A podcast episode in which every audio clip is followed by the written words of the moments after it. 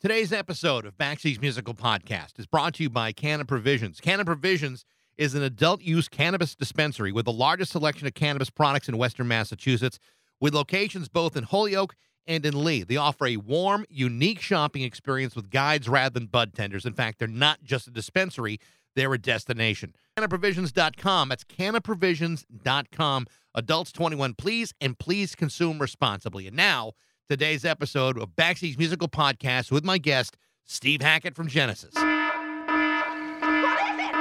What is it? It's Backseas Musical Podcast.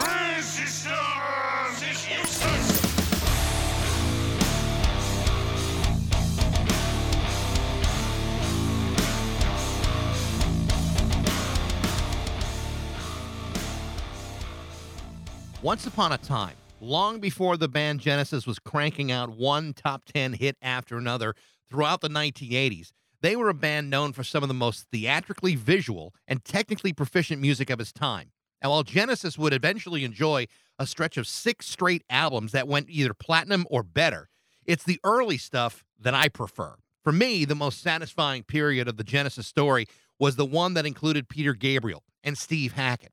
Not that there's anything wrong with that other stuff, it's all great, but go ahead and listen to Supper's Ready from their 1972 album Foxtrot. Go ahead and listen to Firth of Fifth from 1973 Selling England by the Pound. Or maybe you just head right to The Lamb Lies Down on Broadway from 1974. And if you still want to say that Invisible Touch was the best thing that Genesis ever did, then maybe you should seek professional help or get your ears checked because you would be wrong. From 1970 to 1977, Steve Hackett was the lead guitarist for Genesis. Hackett is one of the most respected guitar players in the world, not just because he played in Genesis.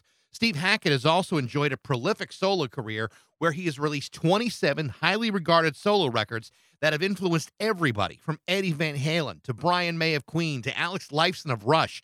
This is a guy who was finger tapping a full half decade before anyone had even heard of Eddie Van Halen. He was also part of the 1980 supergroup GTR with Steve Howe of Yes. Steve Hackett's musical styles include rock, pop, jazz, blues, classical. He is maybe one of the most insanely diverse guitar talents that there is.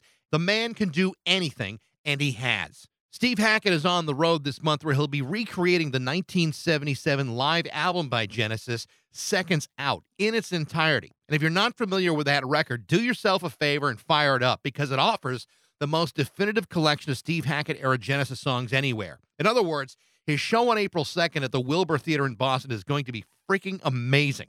This is my conversation with the incredibly talented Steve Hackett on Backseas Musical Podcast.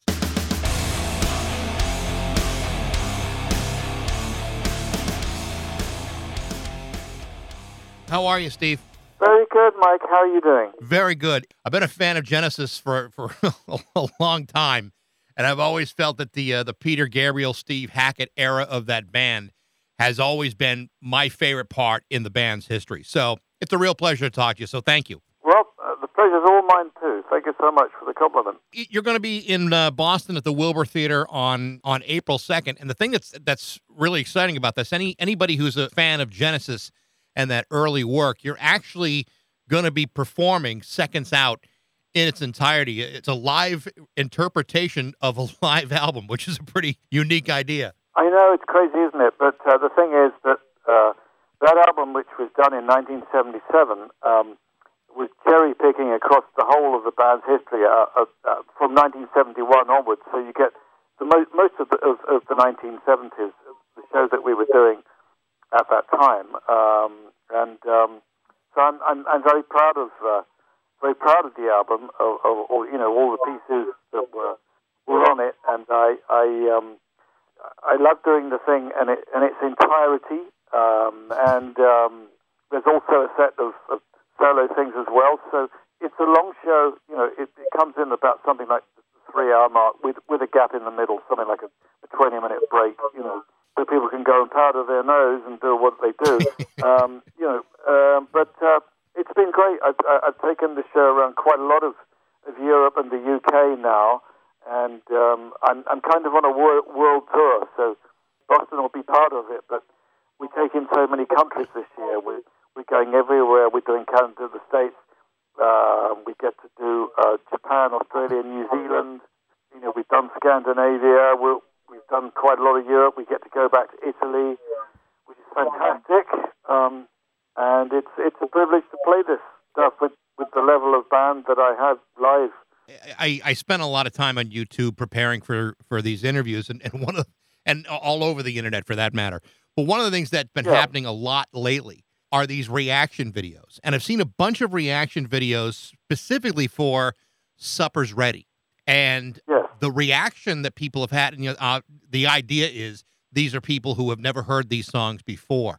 But what's remarkable about the reactions is is that everybody gets very emotional after hearing it. Like there's something about you know, I mean, there's a bunch of Genesis songs that that do that, but "Supper's Ready" seems to really touch a nerve on people who didn't even realize that there was that Peter Gabriel was even a member of Genesis. I don't know if you had a chance to see it, but it's really very, very cool to see people react to that music Yeah, in I, that I, way. I, I have seen some of that, yeah, and, and people who are coming to it for the first time, I think people are surprised at the quality of of the writing. So, uh, you know, in a way, Genesis was, was a bit like a songwriter's school. Whatever you think about, you know, the, the different eras of the band, it kind of spans the gamut of various genres. So I'm very, very happy with that. You know. What's uh, what's interesting about Genesis is, you know, like you talk about, there are different eras of the band, and, and certainly they had their Yeah. you know their wave in the '80s when they were you know cranking out a bunch of radio friendly hits. But for many of us fans that precede that time, you know, we've always been just floored by the level of musicianship that Genesis you know brought to the table. I mean, there were many bands that did that. Then there was Yes and King Crimson and and you know bands uh, Yep. of of the time. But when you you know put it all together and you look at, I mean, how great Tony Banks was, I think is a terribly underrated you know keyboard player, and and how brilliant Phil Collins is just as a drummer. Never mind as a vocalist or a songwriter, but just as a as a drummer. And then there's you, who you know is an amazing guitarist, and we'll talk more about that in a little bit. When you're joining these guys for the very first time, did you? I mean, did you realize right away the the level of musicianship that you were getting yourself involved in, or was it and something you discovered as you went along? Well, we all started to develop together naturally. You know, you start off as individuals, and then something starts to happen. Um, you start to influence each other. People open up to each other, and um, a new breed of song comes along. Sometimes extended to include everyone's ideas.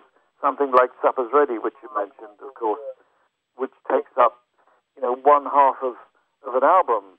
There's no denying the fact that uh, long form and and rock, many people would say, oh, you know, that's indulgent and you can't do that. But then if the quality of the writing is good enough, not only can that work, it, it can also, um, you know, take take root with, with classical music. Classical music meets meets rock, meets all sorts of things, humor, pantomime. But the first time anyone gets to hear it, it's a big surprise. It's music that's full of surprises and changes and dynamics and, and ambushes and um, bits of romance. It's it's not a one horse trick. So if people like their music to be developed, um, Genesis I think is a very good starting point, particularly seventies Genesis when it was perhaps less less hit singles, but more the journey that an album affords.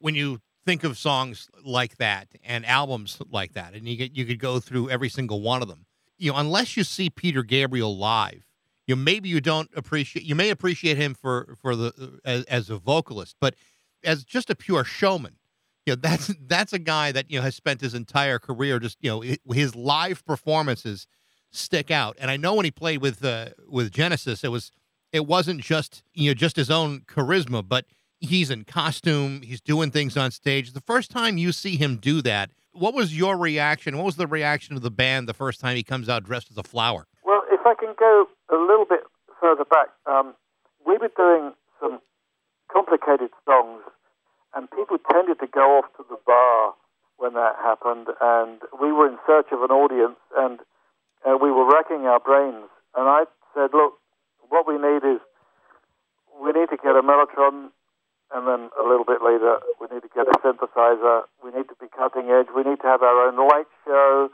We need to be able to control the environment. We, we need to be able to, you know, people need to be transfixed so that all this subtle and complicated music is put over in a way where they're not aware that perhaps they're being manipulated. Now, uh, Pete decided to personify those songs. So the term theatrical rock was being hurled at us at the time. First of all, we were considered to be art rock, then theatrical rock, then latterly progressive prog. Uh, But it encompasses an awful lot of stuff. So uh, the idea of Pete suddenly showing up wearing a dress and a fox's head, yep, sure. Anything that gets us a front page is is is good news. You know, because it, it was all based largely on magazines in those days. Um, and suddenly, yeah, we we were on the front page because we were doing something that no other band was doing. And uh, for a short while there, um, nothing wrong with having a gimmick. And um, you know, Hendrix set fire to the guitar. Pete wore a fox's head. Um, but the music, of course, the same songs that died a death in front of audiences back in the day, suddenly were being revered. So it's how you frame them. Maybe it's not the picture itself, it's the frame, it's the presentation, all of those things. So, um, um, and uh, in a way, you get to do your own marketing. I think experience bears that out. So if you can be a very focused band, and Genesis was very focused, and there was a lot of through composed stuff. You mentioned uh, Tony Banks, very um, adept at doing um, subtle harmonic changes with things which characterized his writing. So sometimes he would be virtuosic, other times he would be happy just to be an accompanist and um, to serve the best interests of the song and the music. So everything is grist for the mill with all of that. I suppose wearing a, a, a fox hat is a whole lot easier than you know, letting your head on fire like Arthur Brown used to do. At least there's less chance of dying in a fox head than there is setting yourself on fire. No chance, unless you, you, you might as- asphyxiate in a fox head. So he only kept it on for a very short period of time. And it does rather interfere with the singing, but Pete never let anything get in the way like that. I mean, in recent years, of course, he was seen hanging upside down singing. You know, that was that was Pete. So I think he was always aware that the- broad gesture, the grand gesture, was always going to get, get written about. You know, so each, each show there would be, oh, what are you doing? You're riding a motorbike about on stage, or you're hanging upside down. You know, it's. Um, uh, but what was the music like? Well, you know, the thing that sold the music perhaps was the was the other thing. What is it they talk about Hendrix? Years later, is it about his virtuosity? But it always comes down to, yeah, the guy who set his guitar on fire at the Monterey Jazz Festival. You know what I'm saying? So it's always going to be You- ACDC, the guy who wears short trousers on stage. Yep, hey. At the end of the day, you've still got to have the goods. There still has to be the playing. You, you still got to be able to write a great song and play wonderfully. I think that does separate one band from another. I mean, there's certainly bands that get pigeonholed as being uh, indulgent, and and maybe it's because the the songs didn't have that same connection to the audience. You know, you talk about the reaction videos of some earlier uh, Genesis songs, and it's interesting to watch people have an emotional response to something that's you know almost 50 years old. And there is other there are other bands of that time where the music is cold and it doesn't have the same emotionality of it. And I think some of that has to do with not just the songwriting, but also the the the, the precision and the beauty of a of a guy like like you and your and your guitar playing that kind of puts that frosting on the cake that really really makes the song either uh, you know connect with somebody or or run flat. Well, you know, I'm I'm a detail freak, so I get very proud of of, of, of certain things. Um, the, the current album, which is Surrender of Silence, quite apart from Genesis, we do a track called The Devil's Cathedral, and I'm very proud of the fact that we start off with soprano sax and pipe organ, you know, which is not a combination that, that most people would do. And the scales that they're doing, oct- octatonics, you know, I mean, it's it's uh, extraordinary stuff. You don't know what scales they're doing, and it's always improvised. It's never the same um, ev- every night. And then we get into the the, the, the other stuff, which is uh, very difficult to play and very, very fast, and um, you really have to be on your mettle to be able to do it. And it takes a few gigs to get the regiment, you know, Right. really um, in in uh, in shape to be able to do that stuff. But it it, it means you've got a whole ensemble playing to a vir- uh, virtuoso standard. I think you know, and if you can do that, if you can get everyone playing like the killers that they are, that can really work very very well. Yeah. you know, so it borrows something from jazz.